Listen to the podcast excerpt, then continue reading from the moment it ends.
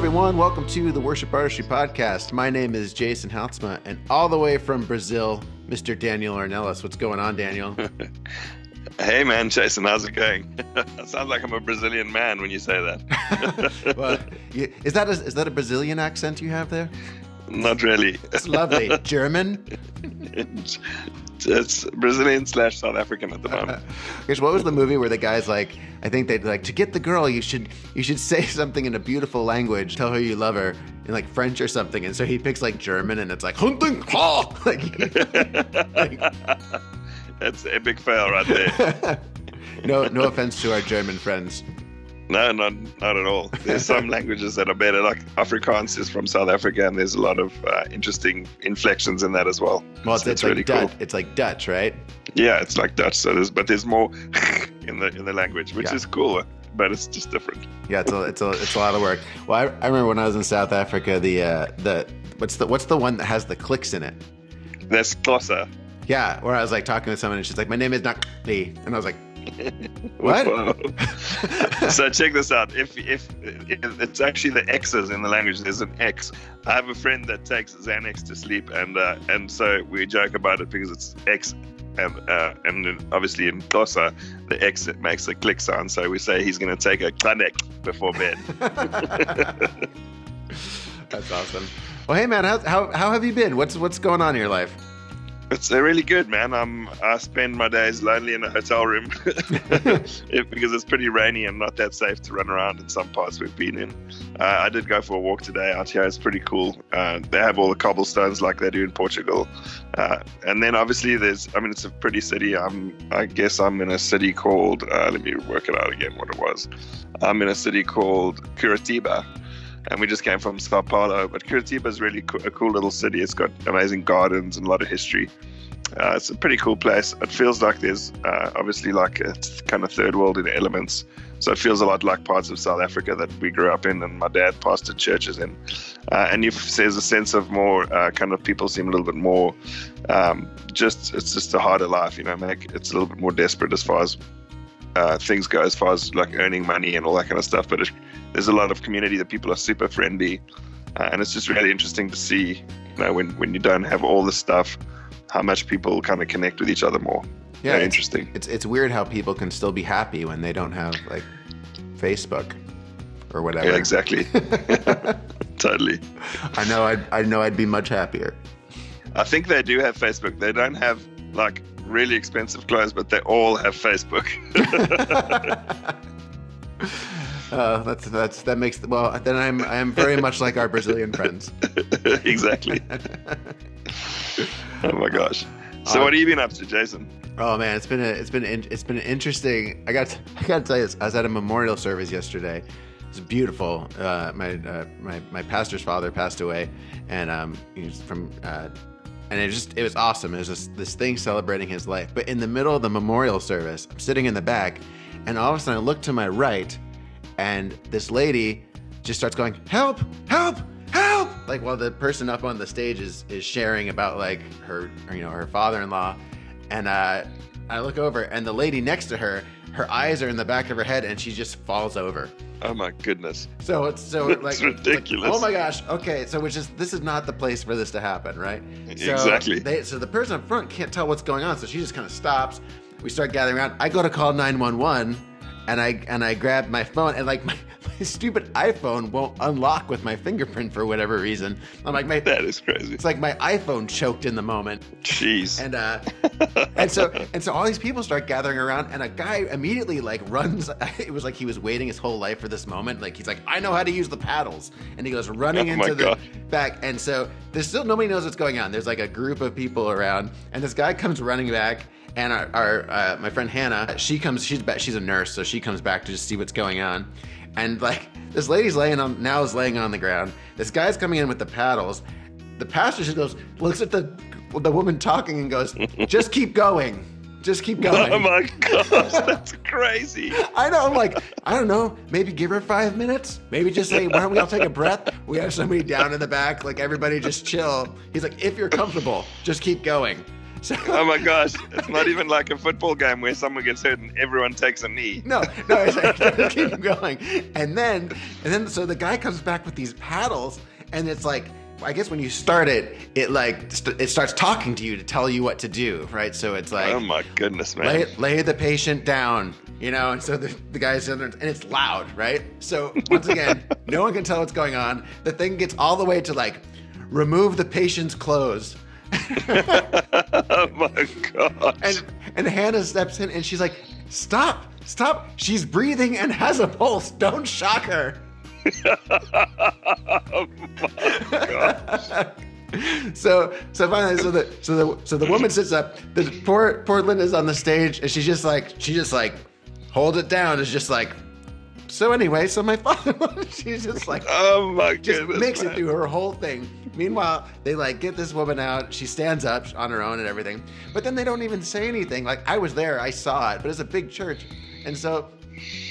so they don't even say at any point during the service like hey she's okay they just basically like carry this lady out and like keep going Oh my gosh, man. Bro, that sounds like full Saturday Night Live to me. Oh yeah, that is exactly what it felt like. It, it was, and you're and you know you're sitting there, you're at a memorial service. It's like somber and it's, it's beautiful and and uh, Dwayne's life was um, incredible, but it was just it was just like wow, that was that was eventful. That is crazy, man. Dude, I've got some stories. of course you do. My, dad was praying for a lady in church, and in, uh, we were in like a Pentecostal church back in the day, my dad's church, and and she like people would fall over when you prayed for them. You know what I mean? I know where this is going. so he, the lady fell over, and then they would lie there for as long as they wanted to, and eventually get up. You know, this lady just never got up, and then eventually my dad went over and checked on her, and she she died. Oh my gosh. and so he tried to raise her from the dead for a while. Oh he said, Sister Dolores, come forth. Come forth. And like after about 10, 15 minutes, he said, I think she's happy where she is. And then they called they called the ambulance and they came out, took her away.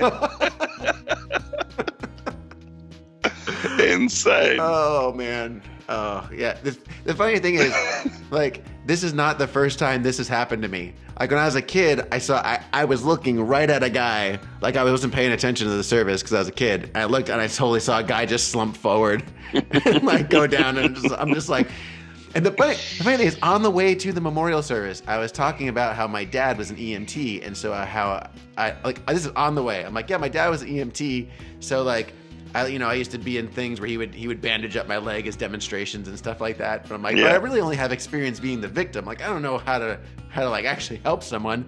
And then Yeah. of course we get in the moment. I'm like, oh no! So I just sat down next to her and pretended like my leg was broken. Dude, you've got you must have some like um shock like what do you call it a PTSD about being in church because it's like an ext- it's like an extreme sport to you. Church is like Oh. an extreme sport. Anything could happen. Oh, so so so many things. Well, anyway, all that. Tell to me s- who, who are we gonna see today? Who are we Uh, listening to? Oh man, I am I'm really excited. We have we have Michael Farren, um, who uh, just actually came out with his own album. Michael Farren is a is an incredible writer. We've had him on the podcast before, and uh, he just kind of snuck in a, a record that he made under his own name, which he never does. Like he he was in a band called Pocket Full of Rocks a number of years ago. Feels like a lot of years ago. Um, Yeah. And then has been r- just writing for a ton of people. Like if you go on Spotify, there's a "This Is Michael Farren" list, and it's just a ton of songs that you probably know uh, that are just that he's written, but he's you know hasn't performed on.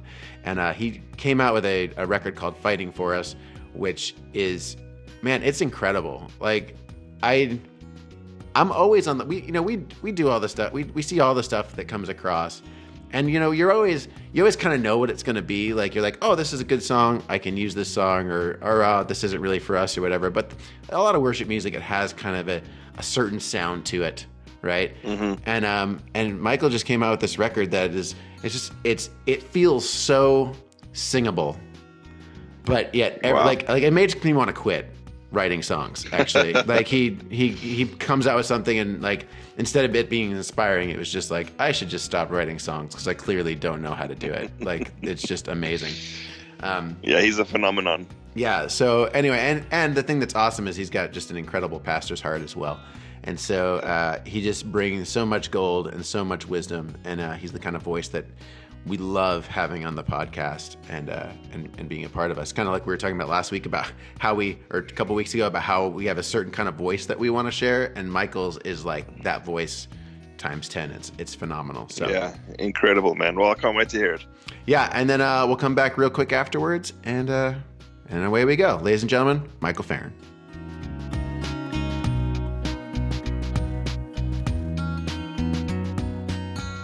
Hey, Michael, welcome to the podcast, man. Hello, my friend. Glad to be with you.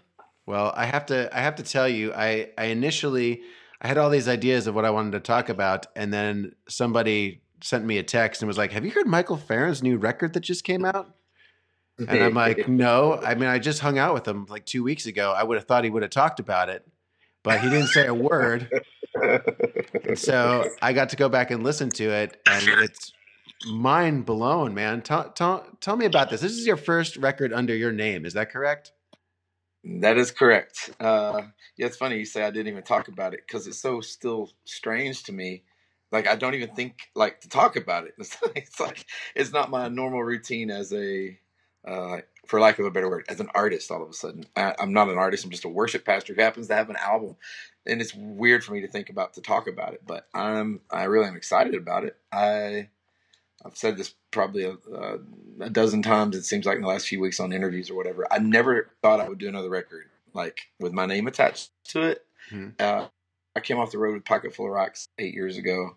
I thought, okay, that's cool. I'm going to be a songwriter producer, and this this album just has been the most beautiful culmination of a pretty wild journey of the last few years. It's like it's like the the stories being written uh, have demanded that they be collected. I guess would be the way best way to put it. It's like we didn't decide, hey, let's let's find some songs to do an album. It's like the songs demanded mm-hmm. that they be put in a you know a collection that uh, just and if you know if people knew more of the stories of the songs, it really does weave a, weave a bit of a tapestry of my church and my own journey in my church and personal life through the last two years, and it kind of forced us into this like, all right, we're gonna we're gonna pull together a collection of songs, and so I am really proud of it. I'm really really grateful and proud of it. It's just still surreal like but, to even be talking about it right this moment is real, is surreal. So, well, you should be proud of it. I, uh, you know, we, I've known you for for a bit now, and um, and known you as a great writer and producer, and so getting this record that comes across the wire, and I'm just like, man, just every song is just a butt kicker. Like they're, and uh, and as as I was telling you earlier, it really feels like I can grab almost every song on this record and go do it at my church. Did you aim to make it that way? Like, did you did were you looking at it going, man? Con- I mean, not all the songs, but like a lot of them are like, man, a congregation can just grab it. Was that what was coming out of your church? Did you intentionally make it congregational? Is that just what was in your soul? Like, what where'd that come from? When it comes to worship music, like congregational is always in my soul, as you would say. I, I don't know. I mean, what's the point of congregational worship songs if the congregation can't sing them well? So uh, it's it's a collection of songs that my church has either been singing for a bit in the last couple of years, um, and some songs that I know and feel very deeply at the song that the church needs and can sing and will sing. There's a couple of there's there's three songs on there out of the eleven that I would classify as more just uh, they're more um, like the last song on the album is called "Loved and Known," and my heart and vision in that was just it felt like the song that I would send people out at the end of a Sunday morning service out with. It's almost like a blessing of leaving, just go out knowing you're loved and known. So it felt like a benediction. So, you know, not your big corporate congregational sing along per se, but there was it, all of it being intentional is my point. And there's a song on there called "Where Is God" that is just more of this, uh, just more of this anthem of you know, the, in our world today with as much brokenness and crazy, there's a lot of people who, as the lyric says, ask through gritted teeth, "Where's God?" in all of this and and the song just simply says look around. He's he's you and me. He's like you ask me where god is he's moving through his people. And so so there's a few songs on there that just make real statements i guess or but overall they're meant to be sung loudly by, by a congregation. And so that is in my dna a bit as a worship pastor. If i'm setting down to write church music i sure hope everybody can sing it. So it means a lot that you would say you can use them so i'm thankful for that well, it's cool. I wanted to ask you about that "Where Is God" song because that was one of the first ones. Just seeing the title, I gravitated towards. I didn't. I like to sit down and listen to an album straight through, but when I've only got a few minutes, I'm like, well, let me check out this one because it's it just even the title resonated, um, and it almost feels like, uh, almost like something you could see somebody singing on Broadway or something. That the something about the melodic, the way it's put together. Did you did you intentionally do that, or is that just kind of where it where it came from? It's it's almost like theatrical. Well, um, so little known fact about Michael Farren, and I, I, think this might be the first time publicly I've actually ever admitted to this. I am a absolute huge uh, Broadway guy. I love my uh, my wife and my grown daughters. They love Broadway, so I've been drugged to New York for my fair share of Broadway musicals in the last number of years. However, I, I've always had a love for big melodies and big, you know, the drama melodies and chord changes and that kind of thing that's not super congregational so when i when i can get away with a song that uh, allows those ponies to run that's a happy happy spot for me uh, i do lean if i'm not writing straight congregational or writing on point for an artist or something my natural tendencies definitely are if i'm picking up an acoustic guitar i'm going to lean very much into um, uh, very Americana or soulful acoustic, you know, blue eyed soul. If I am um, lean, if I sit at the piano, I'm going to lean Randy Newman every single time. Bruce Hornsby, Bruce Hornsby, some, but a lot of Randy Newman, and uh, so that's probably what you're hearing in that more than anything is probably Randy Newmanish. Uh, but yeah, my, the Broadway thing also because of my wife and my daughters has become a thing. So.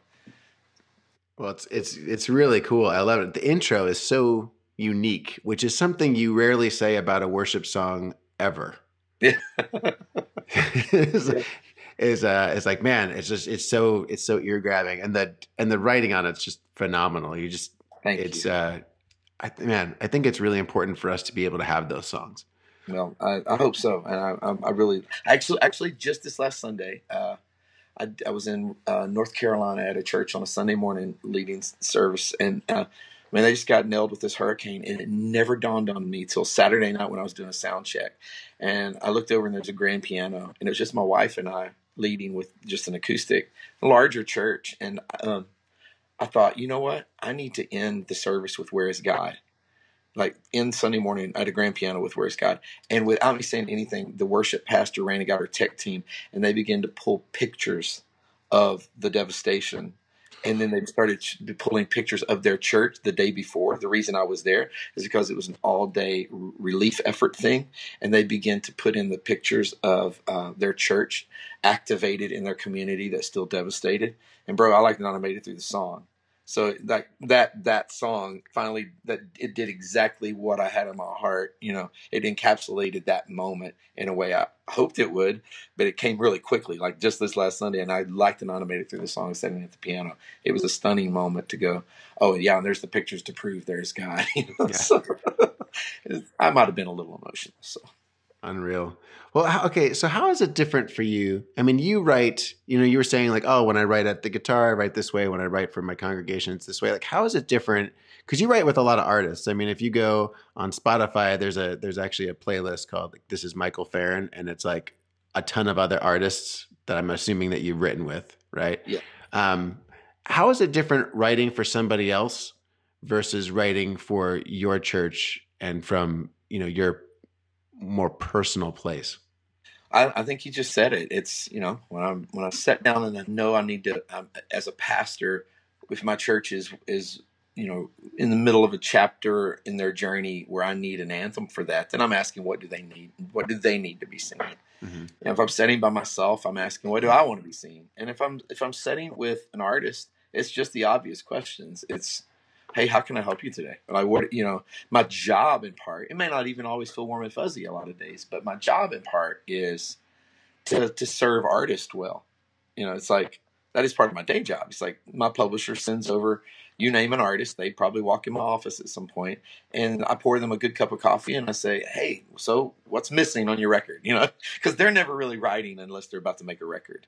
Hmm. And so there's a demand, there is uh, an eagerness and an anticipation, and usually you've got a pretty good grid. All right, we got too many ballads, so we need an up song. And those are usually the days I'm like grumpy because I only want to write ballads. But all of a sudden I'm writing because I've got to serve them well. You know, it's like, all right, I've got to, I've got to write an up song. So let's let's try to make an up song feel warm and fuzzy, and uh, and then I mean, it's exactly as you laid out. It's just a different question with whoever sets in front of me. If it's the church in front of me, it's what do they need?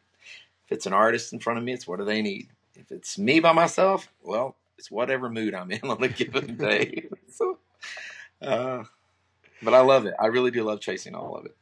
So I'm gonna rabbit trail just for a second because you mentioned writing like an up song. Okay, we need those on occasion, and they're so it's so hard to find. It's so hard to do. It's so hard to find like that really good kind of like upbeat song that's not just a throwaway to get you to the ballads. Um, how do you? So how do you? How do you dig into that? Like, how do you go if if that's not what you're into? If that's not what you're what you're feeling, how do you then turn that into something that can be that is that is useful and, and can connect with people? I think that's a great question, and honestly, I think it's one of the. I don't think I've ever been asked it quite that way, but at least if I dissect it now, somebody's asking me to write something I don't necessarily feel on a day. Well, then you obviously have to trust your instincts as a writer, the the craft that you've developed, to go even on the days that this may not be as warm and fuzzy for me. I know that what I've just helped craft is right. You know, there's there's that's when all the fundamental parameters of songwriting come into play.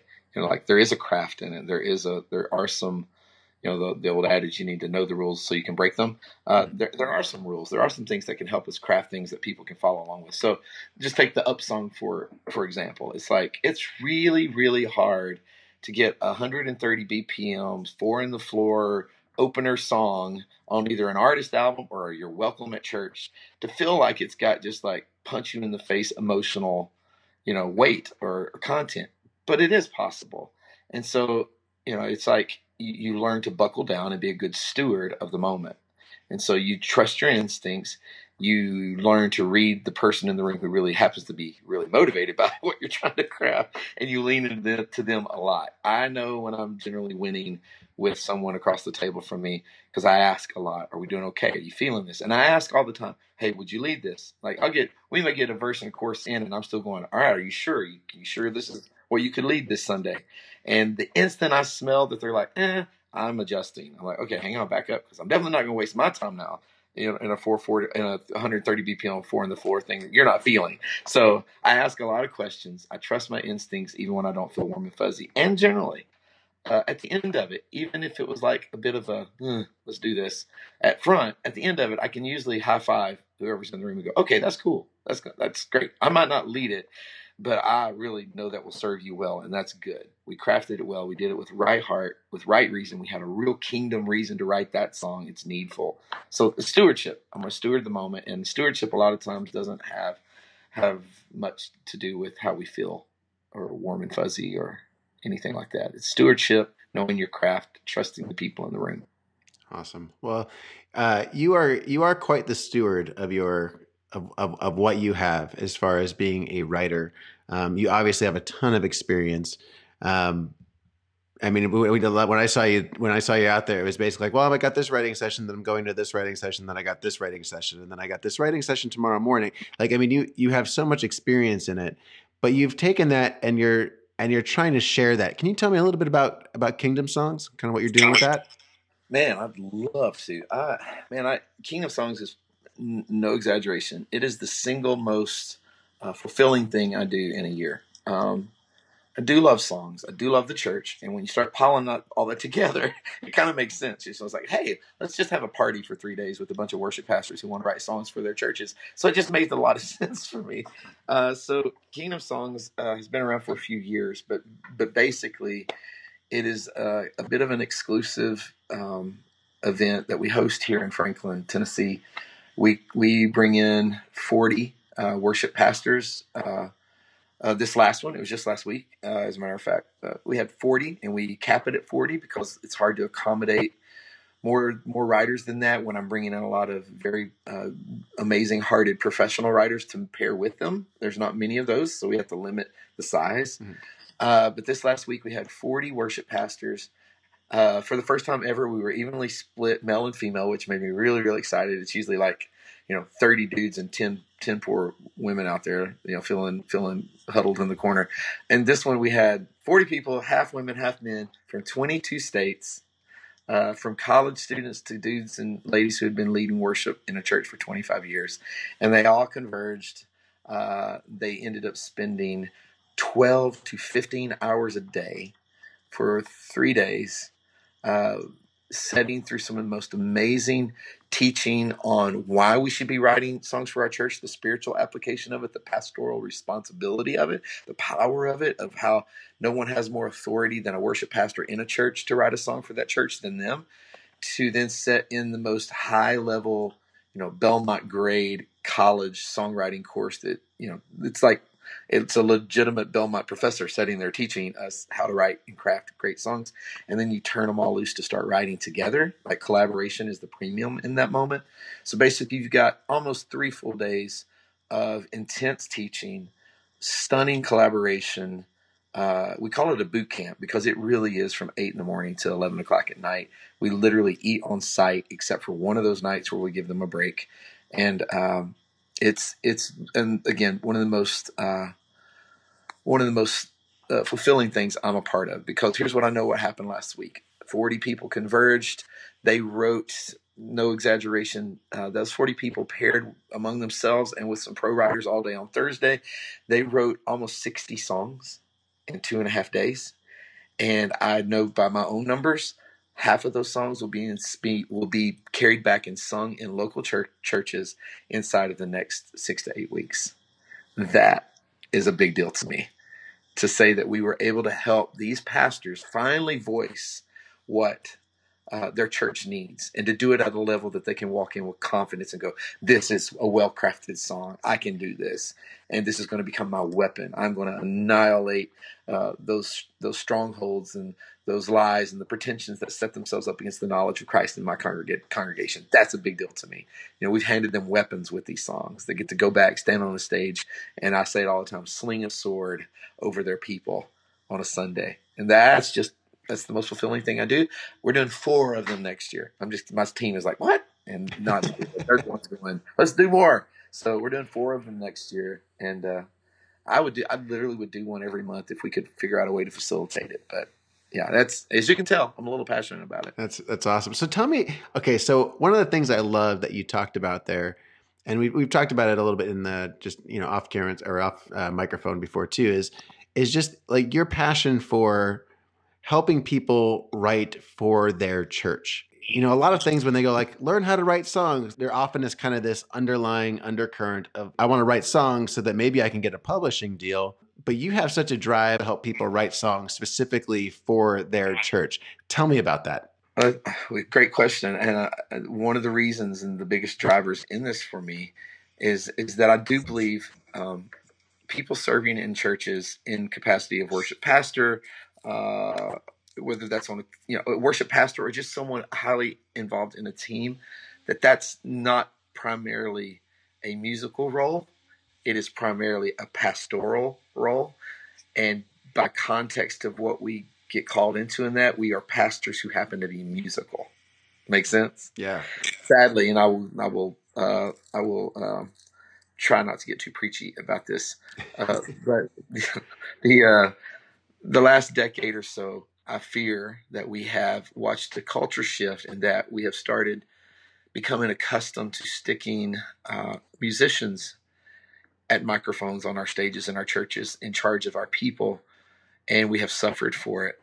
What it was all that space was always meant to be for pastors and pastors who happen to be excellent musically because that's one of the re- for a musical pastor that's one of his resources. So when i say i want to help you write songs for your church i really do understand that nobody i can't march into your church and hold more authority in that house than the person that god's called to serve there and lay down his life there, right? I'm going to march in for a weekend, maybe write a song or sing a song, lead a song, and then I'm going to leave. But God's called you to lay down your life for the sheep in that moment, and He's given you tremendous authority to do that. And if I can help equip you to write the songs that they need to be singing for whatever the part of the kingdom journey your church is in, that changes everything. And so we've got a lot of guys who are just stuck thinking it's a musical job. No, it's a pastoral job and you get to use your musical abilities as the resource in that. It's it's you know you're using your musical gift as again as a sword. I, I love um, one of my favorite verses for worship pastors is Second Corinthians 10. Second Corinthians 10, and it wouldn't necessarily be tethered to worship leading or songwriting, but I love what this does when you put it in songwriting context. What if worship pastors approached songwriting and leading worship with this verse as their mantra instead? Second Corinthians 10, for the weapons of my warfare are not carnal, but they are mighty through God to the pulling down of strongholds, casting down imaginations and every high thing that exalteth itself against the knowledge of God, and bringing into captivity every thought to the obedience of Christ. What if you thought that's what songwriting could do for you? You'd do it every week if you walked out on stage and you knew you had just crafted a song that you knew as soon as you started singing it, it was going to resonate with your people and it was going to pull down strongholds, cast down imaginations, and bring captivity to the lies that whisper in our congregation's ears. So any given Sunday, somebody's going to walk into my context as, as into my congregation, and they're going to sit there. They didn't want to come to church that day. They had a fight with their wife getting there. They are miserable, and the enemy is whispering lies in their ears about it's not going to work. Why are you even here? And I start singing the truth over them, and it starts breaking that mess off. That's what we get to do every Sunday. And if, if worship pastors in general would kind of grab a hold of the power of what they've been handed, even, and that's where confines become laughable for me. It's like I get a lot, a lot of, a lot of worship pastors I sit and have coffee with. You know, their main complaint is, you know, our pastor just doesn't give us a lot of leeway. We don't have a lot of time. You know, it's very, very structured, and we've got 13 minutes, and we can't go a second over. And I'm going, 13 minutes is a long time to, to, cause a lot of chaos in the camp of the enemy. give me three and a half minutes. Uh, give me three and a half minutes with melody, lyric, and the, in the gospel truth, and I will make hell wish it had not showed up that day. So you know that's that's the way I'm really passionate about that, and so I love writing songs. I love being able to pay my bills some months with some songs. I really do. But in some in some ways, I think I'm working myself out of a job, and I couldn't think of a more, a more glorious thing to do than to train worship pastors how to how to wield a, a, a song that does everything Second Corinthians lays out. It's what it does.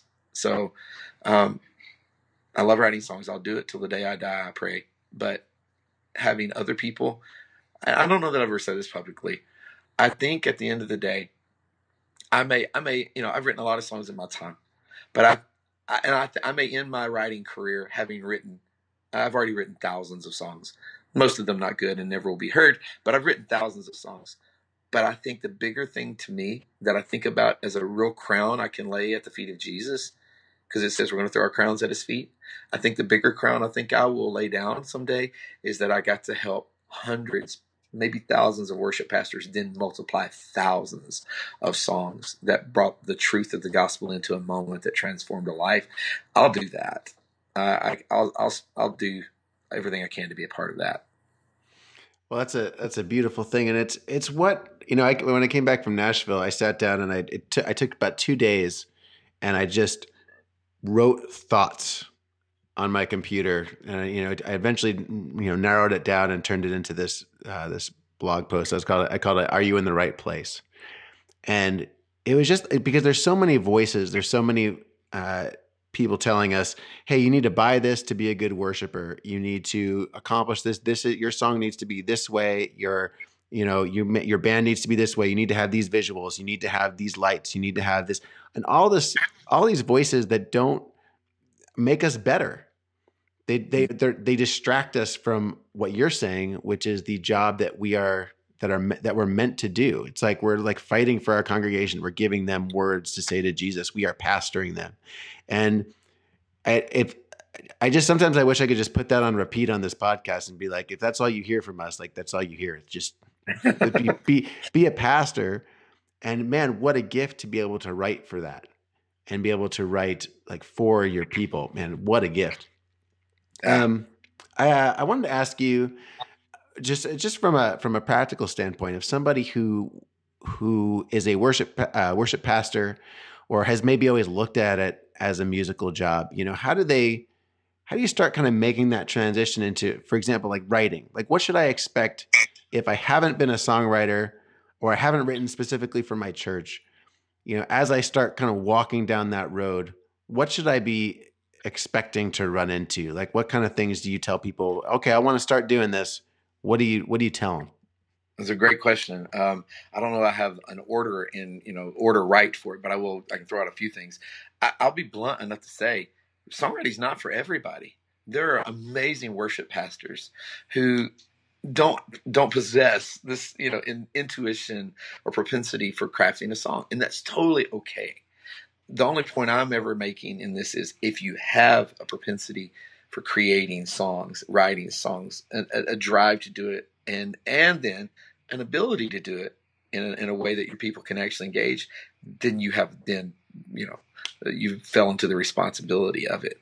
What you're going to immediately fall into is all of the insecurities that uh, hit every creative of this is never going to be good enough. and so there's that immediate wrestle of, you know, okay, you've wrestled down, I have, maybe there's an inkling in me that I can do this or I've proven I can write some songs, but I've never done it for my church. Can I do? Well, the first thing that's going to assault you is one the voice of the flesh that says there's no way you're going to do this that you're not good enough for this all the insecurities that we all wrestle with as creatives uh, quite frankly i don't i'm not the guy who believes there's a you know a devil hiding behind every tree but it stands to reason if you've got somebody who has all of a sudden stood up and went you know what i want to use this gift or this this potential gift in me of songwriting i'm going to i want to start using this and activate something in in my hands that will wreak havoc in the kingdom of darkness well then you can just bet that the enemy's going to throw everything he can at that. So you can set, you know, you can pretty well plant your feet and get ready that you're going to be assaulted at every side,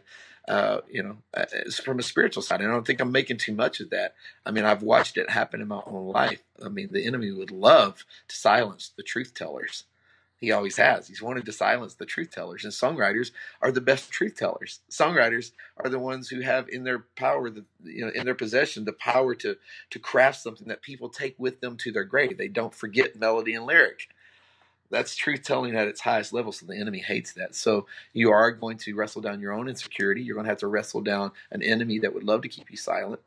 And then you're going to have to take some real active steps into growing in that craft. You're not going to sit by yourself in your study writing. If you, you would write three hours, four hours a day, and you'll move the needle a little bit. But I'm telling you, based on 30 years of experience and surrounding myself with a ton of other brilliant writers, you will not get better in your craft very fast if you don't find the tribe of people that do that with you.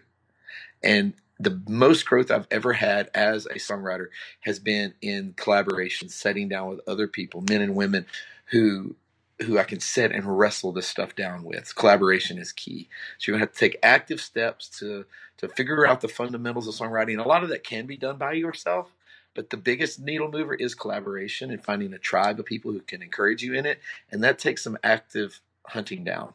And uh, if I hear any any question at Kingdom Songs, even and other things I teach at, it's the question of well, how do I go find? I, I, I, can't, I don't can't find anybody to write with. I can't I can't find any. How do we find people to write with? And and it happened again just this last week. Uh, I always laugh because like I'm all alone in South Idaho. Nobody does what I do. I'm all alone out here, and and I'm like, no, dig around. You'll find somebody three blocks away. And it happened this last week at Kingdom Songs. A dude walked up to me and goes, Man, it's hilarious. I just walked in, milling around, 40 people, and there's a dude here from Florida in my zip code. Like in my zip code. And we just met each other here. And we're coming up here because we're lonely songwriters, basically. And so it does take some active steps to start, you know, developing the gift in you and surrounding yourself with a tribe who can encourage you in it. Yeah, that was that was actually one of my one of my takeaways. I got to sit and you know just watch some people write while I was there, and it's just it's mind blowing how much faster it happens, and how many things you how many things you pick up because you just go, oh well that's not you know you you can kind of if you're writing on your own like I write on my own a lot, and I'm forcing myself to not do that as much. Um, but it's it, it's amazing how much quicker things happen when you have somebody else bouncing and you're bouncing ideas back and forth and it's no longer just what I've been living with in my in my brain for the last 4 months.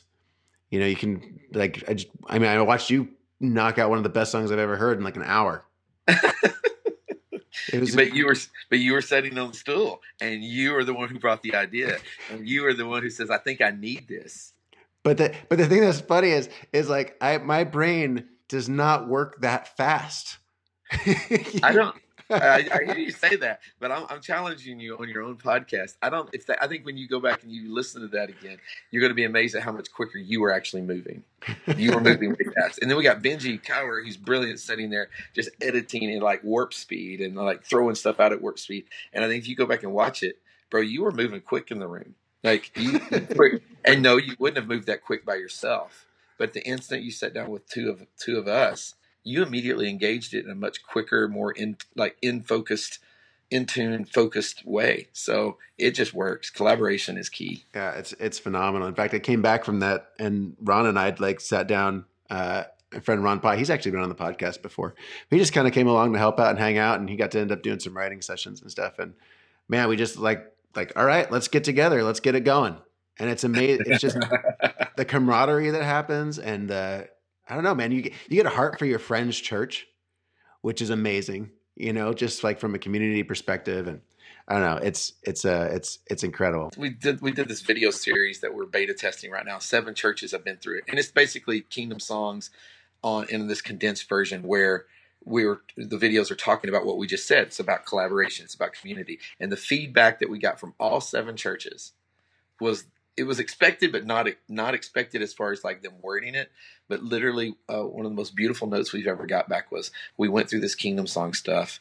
We sat down with our teams. We began to press hard into what our church needed, and we fell in love with our church again. Oh, that's gorgeous. Because if you're going to write, if you're going to really write songs for your church, then you really have to look at them. And when you look at them, you remember who they are. And when you remember who they are, you fall in love with them again.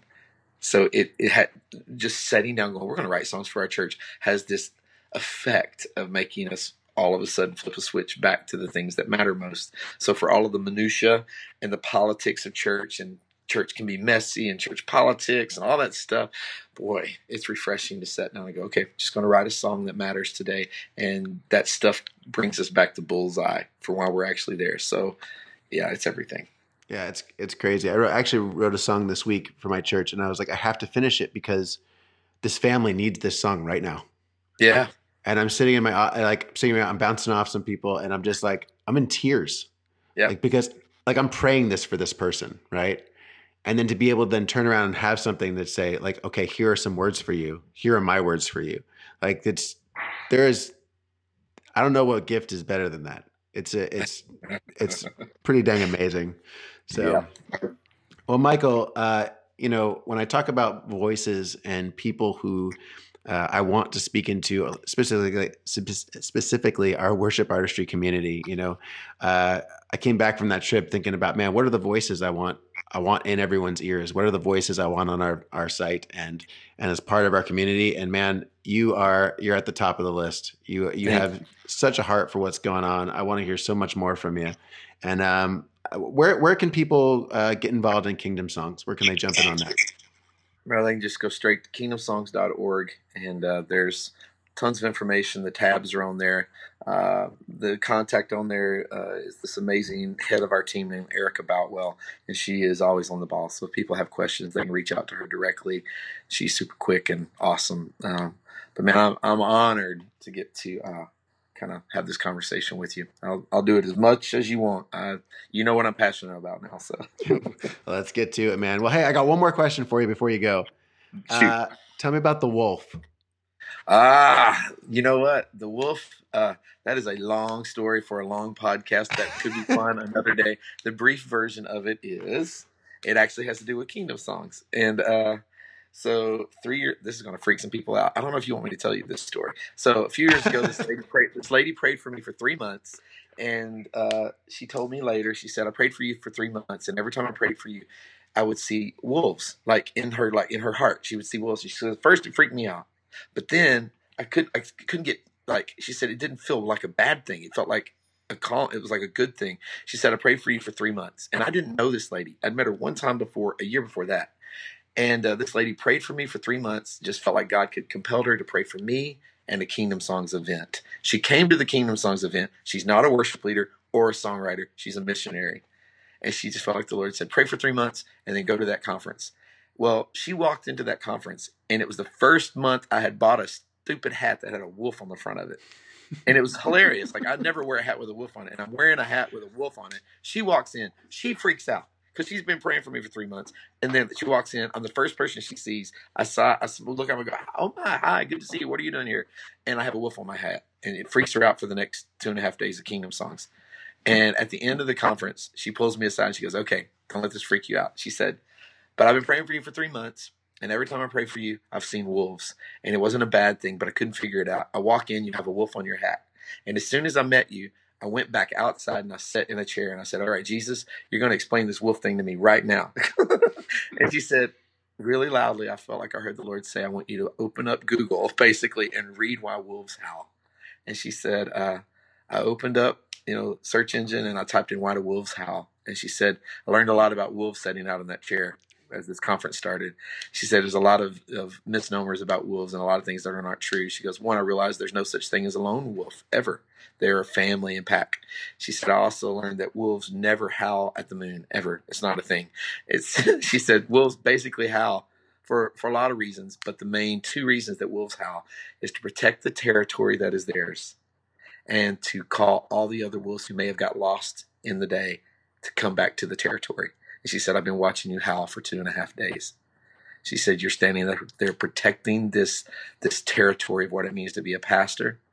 And then you're calling all these other guys back into it because we've lost our way a little bit. And it wrecked me. And so it became like this very family tribe thing for me in a, in a very real kind of way. And so uh, a few months later, I was in Dallas on a Wednesday night or something like that. I was producing an album for a church there, and I decided I'm getting the wolf tattoo tonight and I went to the tattoo shop. And I kid you not, kid you not, I sat down in a chair at a place I'd never been with a dude I'd never met. And he's like, A wolf, huh? And I went, Yeah. He goes, Cool, I got a wolf too. And he lifts up his hair. He has a wolf head on his head. the girl in the back has a wolf on on her side. And in the next three hours, Jesus showed up and wrecked both of those people in that tattoo shop over, over, a stupid wolf. So uh, there's a lot to, more to it than that. But that the general thing is the wolf is really about gathering family, gathering tribe, uh, fighting for each other, kind of a thing. So it's it's just a bit of a theme that means a lot to me that I have to explain now. It seems like a lot. So. I love and you it. just got the longest version of it I think I've told, and you may edit this out later. I don't know. So no way, uh, man. uh, that's where the that's where the wolf thing comes from. So the wolf tattoo, the wolf on the cover, all that stuff. It it really does have significant meaning. I do believe with everything in me that God is gathering men and women for a very specific, powerful place as pastors, slinging the best melody and, and lyric we've ever heard in the history of the church in, in a time like this. So that's, that's what I believe. Well, Michael, the album is Fighting for Us by Michael Farren. It is incredible. Uh, I heard you do an acoustic version of the song "Oh Praise the Only One," and I wanted to quit songwriting after listening to it. I was just like, I give up. I'm, I'm uh, terrible at this. So uh, that I, I, I, that happens to me, but then I bounce back and I'm like, no, I'm gonna get better. You know, it takes a while, but but there's that initial like, oh, dang it. Okay, uh, all right, we got the, but the bar is raised again. Here we go. to me every week, trust me. well, what's the what's the best song you've ever written, Michael? Where what's your favorite song? the next one. There it is. All right, the man. thank you so much for joining us. We will uh, we will have you back for sure. I can't wait. Uh, thank you, thank you, thank you, brother. Man, what an incredible voice Michael Farren has. His record sounds spectacular, and I, I get this uh, the joy of actually hearing on most days when I'm in the studio because his office is directly below me. Um, you know, when I'm trying to teach a video, it's not as amazing as when I'm just listening because he's got a one powerful voice. He's like a lion. Uh, but he could literally sing anything, and I'm like, I buy it. It's amazing. I want it. He can sing "Mary Had a Little Lamb," and I'll, I'll, go buy the record. What a great voice! But on top of that, obviously, an incredible songwriter, Jason. Yeah, that, yeah, he is. He is amazing. We're we are very fortunate to uh, kind of have him in the worship artistry fold, and we're kind of working on some really cool things that uh, you're gonna you're gonna see a lot more of Michael Farren. I hope. So uh, yeah, it's gonna be cool. Well, hey, uh, Daniel, it is time for member mail. However, I don't have any member mail again, guys. I need somebody to throw me some member mail. So in lieu of member mail, I'm going. Maybe we've already answered everyone's questions. It's possible. Yeah. But uh, but I know there are people listening. I actually because I can see the numbers, and I've been kind of blown away by how many people are listening to our little podcast. It's awesome. But anyway, um, in lieu of in lieu of uh, having no member mail, um, I, I just you know I shared this crazy story in the beginning about what happened at this memorial service. But I'm going to share uh, one other story um, about Dwayne Atkins. This is he he just passed away, and um, because I just think this is the most amazing thing. So my my pastor's been telling us, you know, it's, it's it was his father, and uh, and essentially every time he said he said he said my my mother and father barely ever removed their wedding rings ever, and um and he said but every time they did, they had a rule that their spouse would have it, have to put it back on their finger. Oh my gosh, that's awesome. And and uh and so and it was like a recommitment of their vows every time they took their wedding ring off that they would have to that the other one would have to put it on on their finger and they had such an amazing relationship and I just like I'm like that is such a beautiful picture of a couple that was married for over 60 years. Jeez, man, that's So, incredible. Uh, so may may your marriages, may your relationships be that amazing, and may people say awesome things like that about you. Dwayne was an amazing guy, and uh, it was it was an honor to be at his memorial. You know what else would be an honor? Would be for you to send us some member mail so we can play the music and have Daniel totally mess up. Uh, actually, starting the music. It's no fun to not have it. It's really my favorite part. The questions are great, but I like the music. Um, if you would like to uh, to hear Michael's album, you can go check that out. It's called Fighting for Us. You can find it on Spotify. You can Apple Music, kind of anywhere you find anywhere you find music. Um, and uh, and if you would like to learn some of those songs, we'll be doing those in the next couple weeks um, because I just love them. And uh, you can do that at worshipartistry.com where you can sign up for a free account and learn songs uh, the way that they are created on the album, but learn it for a five piece as well as some solo acoustic arrangements and that sort of thing. And like I said, you can try it for free. And uh, we think you'll want to stick around and learn the other 500 songs we have on there. Daniel, Very cool. may, Yeah. you, may you have a safe return from Brazil. When are you When are you back? So I actually go to Chile tomorrow, um, and then go to Argentina after that, and then I go to Puerto Rico, and then I come home Well, uh, in like nine days. So in eight days, yeah. So it's going to be full on travel, but uh, Wow. it's good times. I'm very much looking forward to your return. And uh, Me too. and then uh, it's when you're back, we can do some Michael Farren songs, and it'll be sweet. Perfect. Let's do it. All right, we'll see you next time. See ya. Bye.